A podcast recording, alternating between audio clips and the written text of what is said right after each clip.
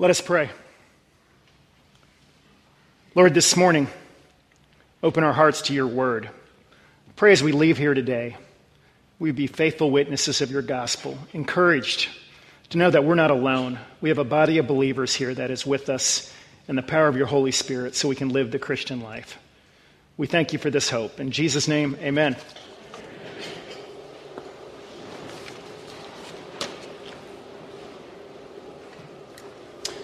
Good morning. All right, we got all three screens working today. Um, as you probably heard uh, in the beginning with my uh, little mix up there, I just got back from Honduras. Uh, it's the seventh year I brought students and adults from this community there in a row. And uh, you would think that after having gone there for so many times, that I would have it down, that I would, uh, you know, wouldn't have any issues but what I've come to find out is that the mission trips that I've been on have been a reminder that I need help all the time. And I'll give you one example. Whatever enzyme that Hondurans and a lot of our group have to digest the food, I am lacking that enzyme. And uh, I remember like the third and fourth year I went there not having any problems, and I thought I had arrived. But um, no, I won't go into any detail, but um, I'll just let you know that, yeah, I'm lacking whatever it is that you need in your body to digest. Um, but that was very short lived, and so uh, I survived. The other thing that it's a reminder of is that I'm not as young as I used to be. This particular town is up and down hills. We had a soccer night, and I found myself with my hands on my knees uh, breathing a lot, and, uh, you know, just enough to remind me that, you know, uh, I'm not getting any younger. And then the third and final thing that remind me of is that my Spanish is not getting any better. But uh, that shouldn't be any surprise because I haven't worked on my Spanish since last year when I was there. So it, uh, but I do know how to order food in almost any restaurant I go to. So you learn the necessities, right? Um, so oftentimes in life, and I like to remind us this uh, on Sunday mornings, there are times when we realize, even the best of us, that we need help. Um, for many of us, uh, maybe that's when we have a sickness that comes to our family, or a relationship problem, or a financial problem or a, a work issue or a big storm like we had with Hurricane Matthew. Times when you know that you need other people to help you get through whatever obstacle or struggle that's going on in your life. But what happens sometimes I've found is that in people's faith, they try to do it on their own. And they think, you know what, I can just do this Christian thing, I can follow Christ, and I don't need anybody's help. And what it is, is they almost develop this personal faith in Christ that's very individualistic, but nothing wrong with a personal faith, but it's separated from community.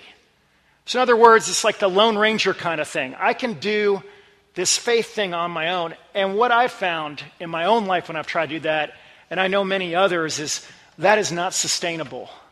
You can't do faith on your own. You're going to have struggles. You're going to have times when you need other people's help. And it's not even a biblical kind of faith. The other, uh, especially in the West, uh, kind of faith that I think that develops that is also unhealthy is this utilitarian kind of faith. In other words, it's like you've reduced the Christian faith to this equation. If I just go to church, read my Bible, give some money, maybe go on a mission trip, I'll arrive as a Christian. I do that formula, and the, uh, the salute, I'll have this peace, joy, happiness, a good marriage, financial security. People will like me. But the problem with this kind of faith is, again, it's not very scriptural. And what happens is, what happens when tough times come? When we have a moral lapse, or a relationship issue, a divorce or a breakup, family issue, financial crisis, or even like that storm I was talking about. Just going point A plus B does not always equal C in that. So this morning, I have bad and good news. The bad news is those kind of faiths don't work. But the good news is that a biblical faith in Christ, and we're going to look at it, it's very foundational. It's something we hear about a lot, but we need to be reminded about it over and over again. This biblical faith in Christ is the kind of faith that will last, that will sustain us even when we go through struggles. It will help us to be more uh, involved with community so that we can have a stronger personal faith. It's a faith that's not going to fade away like the latest fad. There's a show I like, this cartoon that my wife thinks is super annoying, and it's called King of the Hill. Some of you may have seen it, and Hank Hill is this uh, propane salesman in Texas, and he has this son named Bobby. And uh, Hank is kind of this old school guy who's uh, very traditional. And this is a, a, real episode that happened on it. One day, Bobby decides to go on this very, get involved with this very trendy youth group. The youth minister tries to act a little too much like a kid and not like an adult, and it's like a skateboard kind of ministry. And uh, um, the problem with the ministry is not the skateboarding, but the youth minister uh, has this big Christian music festival he wants Bobby to go on, but Bobby's dad and mom don't, don't want him to go on it. He has some other responsibilities. But the youth minister encourages him just go, don't listen to your parents, which is a problem, correct? And so, anyway, he ends up going, gets in big trouble, and at the very, very end of the episode, Hank brings his son Bobby into the garage and brings out this box with all this stuff that he had from growing up his like starter one jacket, his letter jacket, all these things like back from the 70s and 80s. And he said, You know, son, and he pulled out a Bible. He goes, I just don't want this Bible to end up in a box one day for you, to be a fad that you're going through. I want this to, and basically what he was saying is, I want this to be something that lasts in your life. So this morning, I want us to talk about a faith that lasts. So even for those who are seasoned believers, we can go back to the basics. We can continue to build on this foundation of a biblical faith in Christ. And we're going to take a, a better look at what this involves by looking at this uh, Paul's letter to the Colossians. So the Colossians, like all the letters, was a very young church, and uh, in their, uh, they had a lot of struggles, much like you and I do, do today. But their struggles may have been a little different, but some of them are very similar. It was a very secular culture. They were, um, their faith was being doubted by many people. The philosophies of, of that day did not support a Savior like Jesus. The Jews in that area said, no, you need to obey the Old Testament laws. It's not found in Christ. And even the Jewish believers put doubts that Christ alone, it was Christ plus all these laws and rules. So, in that, this early church was very insecure in who they were. So, Paul, his whole goal in writing this letter is that they would find their identity in Christ. They would understand who they were, and they would not waver in that faith. They would not diverge and end up with a faith that was watered down or a faith that would not last. See, in much the same way today, I feel like in our culture, obviously very secular, our faith is oftentimes being undermined by the culture. And when we, uh, and most people will say, uh, if they're not a believer, you know, that Jesus is fine for you. It's kind of like a buffet table. You pick Jesus, I pick this or that, and what's good for you is fine, what's good for me. And what happens oftentimes when we hear that over and over again, we become insecure and we lack confidence in our faith. And, uh, and, and what occurs is we don't have a deep gratitude for what God has done. And what develops is oftentimes in our own life, we develop anxieties. And we're tempted to find security in something else besides Christ, something that does not last. So when Paul speaks to the Colossians, he's also speaking to us today. So I'm going to unpack that a little bit, and we'll look at some other scriptures that bring about what's most important and how we develop a more solid biblical faith in Christ. And the first thing, as the title of my sermon goes, I want to remind you, and the Apostle Paul reminds through his writings and other writers in the New Testament, that Jesus is the catalyst that brought about our salvation. And what I mean by a catalyst is a catalyst is something that stays what it is and it changes everything else around it. Now, I'm not a scientist, so I'm not going to talk about this too much because you'll start seeing my ignorance on scientific terms like my wife is. But I know that, like a koala bear, for example, can eat eucalyptic leaves, right? We can't do that because we don't have the enzyme to break that down and to make that nutritious for us. So that's an example uh, of the enzyme in the stomach, as I talked about Honduras, of something that doesn't change.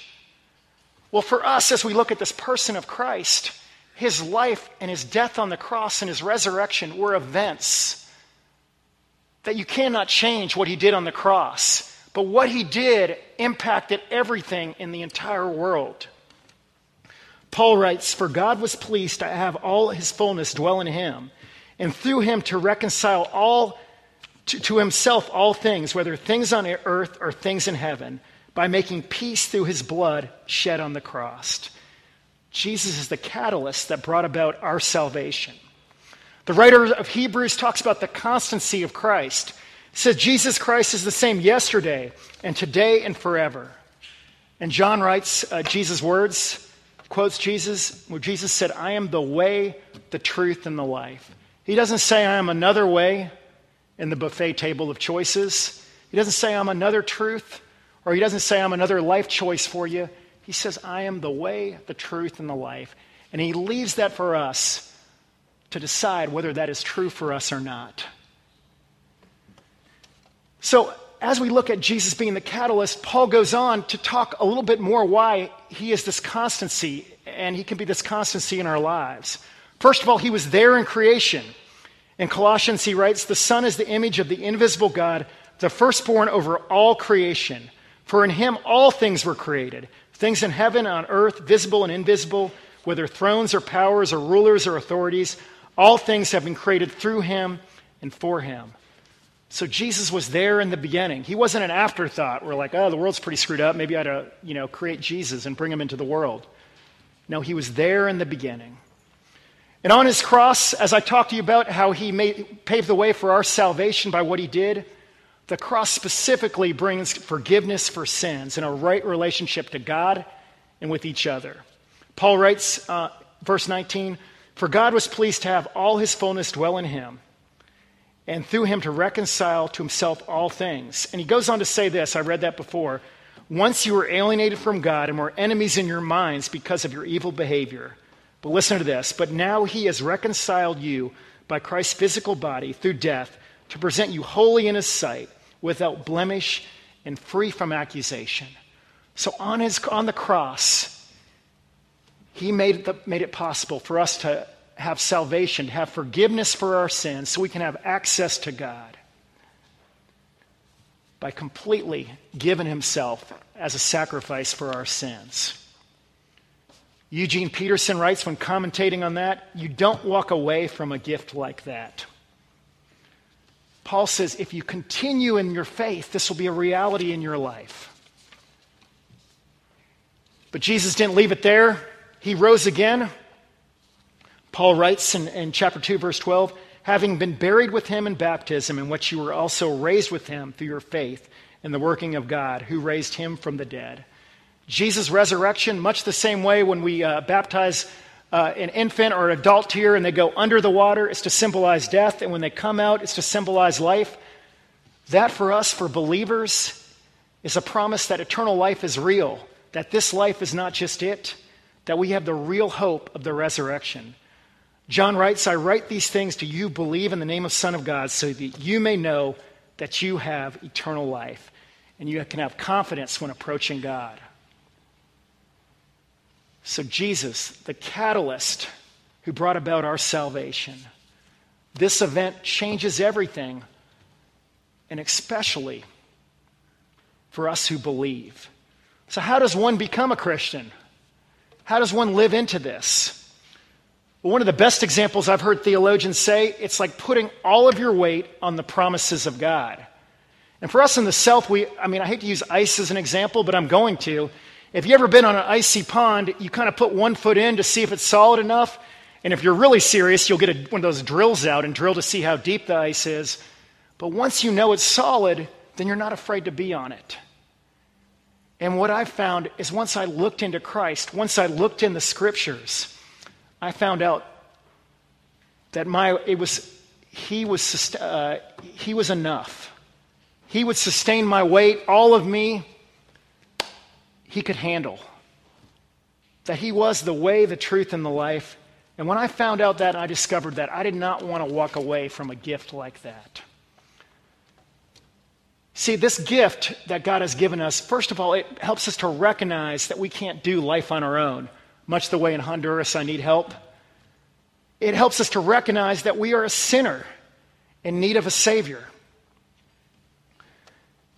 Paul writes, For he has rescued us the, from the dominion of darkness and brought us into the kingdom of the Son he loves, in whom we have redemption, the forgiveness of sins.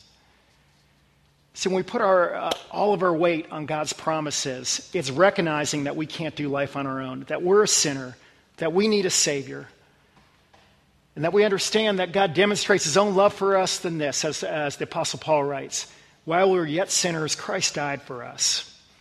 This faith we put in him, it is not a therapeutic cure for all your problems. This is, the Bible is not some pop psychology book that's going to make you feel good for a minute. Just because you follow Christ, you're not going to be a, have higher self esteem or uh, going to be wealthy and happy all the time. But you will going to have this overwhelming sense that God is with you.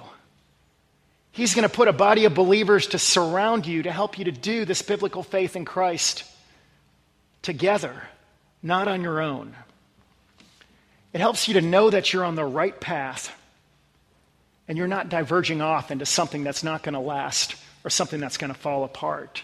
You're not going to be thin on thin ice that you're going to fall through when you put your faith in Christ as it shows us in the Bible.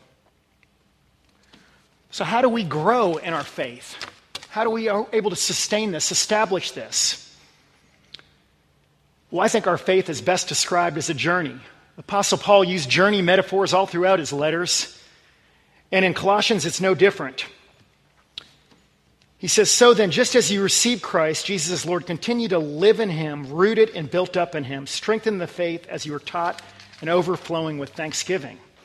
Well, you don't really hear a journey metaphor in there, but if you read the King James, I love the way it says it here. It says, As ye have therefore received Christ Jesus the Lord, so walk ye in him. This word receive, walk.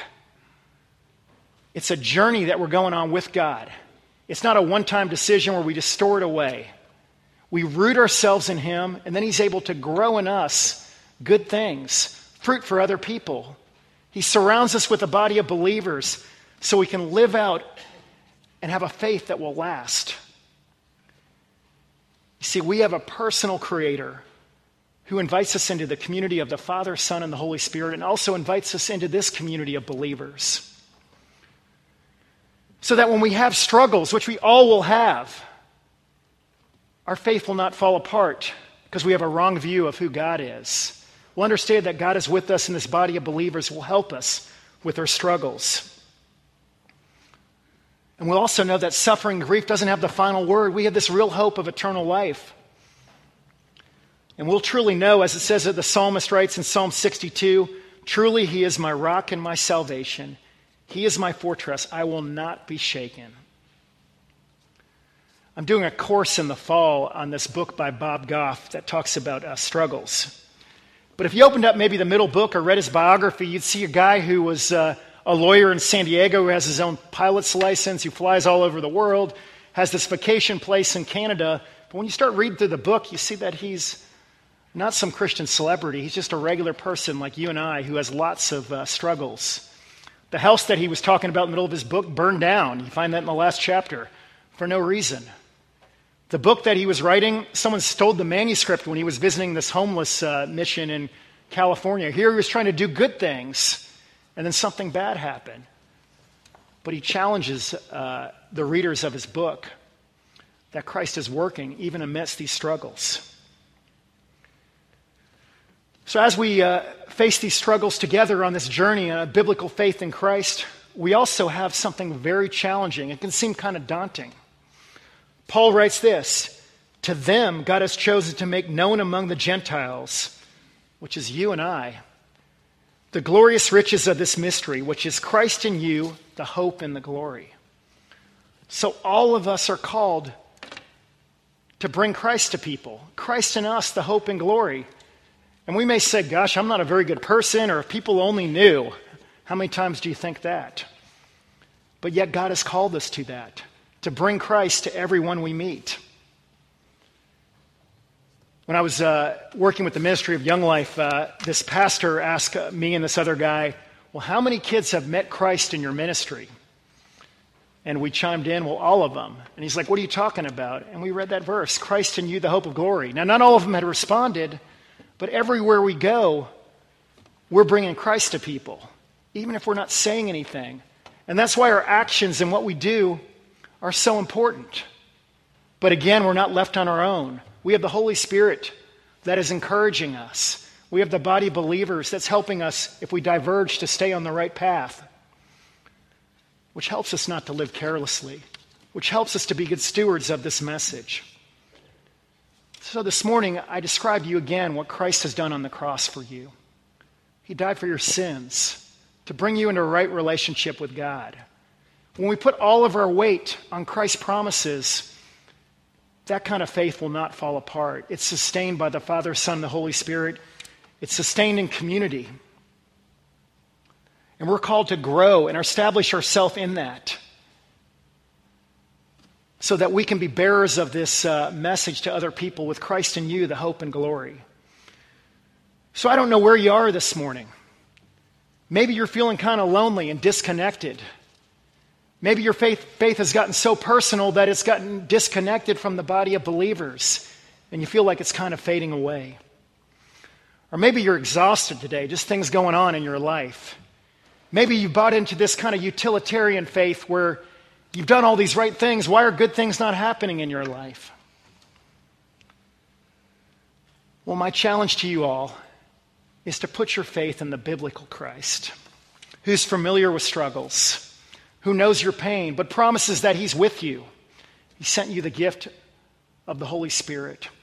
He sent you the gift of the body, uh, this body of believers who can walk through these struggles with you, can help you during these times when God seems distant. You know, I guarantee you, whatever you're going through, there's been people in this church who've gone through it as well. See, we're called to live this faith life together.